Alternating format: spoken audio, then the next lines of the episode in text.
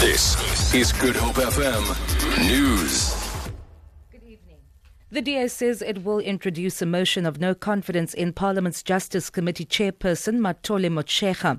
This follows an altercation between ANC members led by Motshekga and Public Protector Thuli Madonsela yesterday.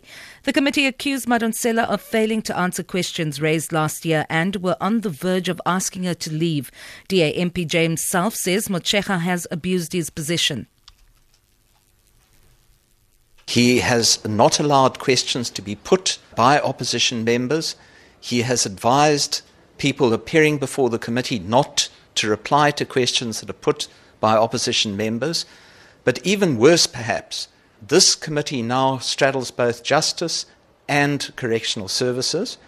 And during this entire year, only 2 meetings of the committee have been devoted to correctional services matters, despite a budget of nearly 17 billion rands. Details have emerged of a substantial amount of money having been paid to kidnap and kill Port Elizabeth teacher Jade Paniato. Earlier today, police spokesperson Miranda Mills announced that 2 men had been arrested and that detectives had ruled out robbery as the motive. Tando Siyoli briefly appeared in the Port Elizabeth Magistrates Court and was remanded in custody till May 7th.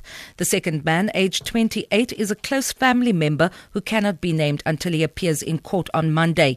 He was arrested in Uteneg while apparently dropping off an additional amount of money to one of the men he had allegedly hired to kill her. The organization Working on Fire says the death of 2 of its staff members in a helicopter crash in the Western Cape last week is a huge loss for firefighting operations in the country. 39-year-old Fire Chief Pilot Darryl Rhea and Safety Officer Justin Versahi were killed when their helicopter crashed in the mountains near Wellington.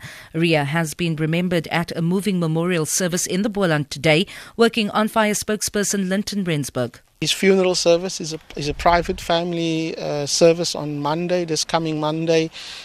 Justin's funeral service will be this coming Sunday, also here in Taubach. Health authorities in KwaZulu-Natal department have moved to vaccinate children against highly contagious diphtheria.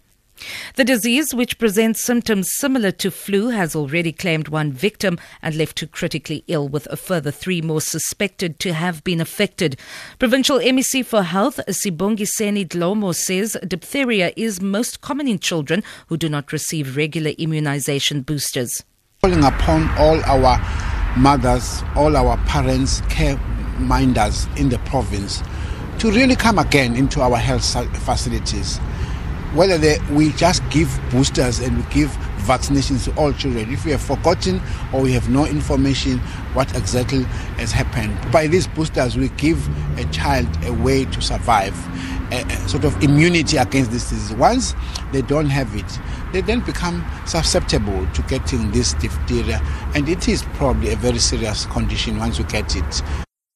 On the currencies market, the rand is trading at 11 rand 93 to the US dollar, 18 rand 30 to pound sterling and 13 rand 34 to the euro.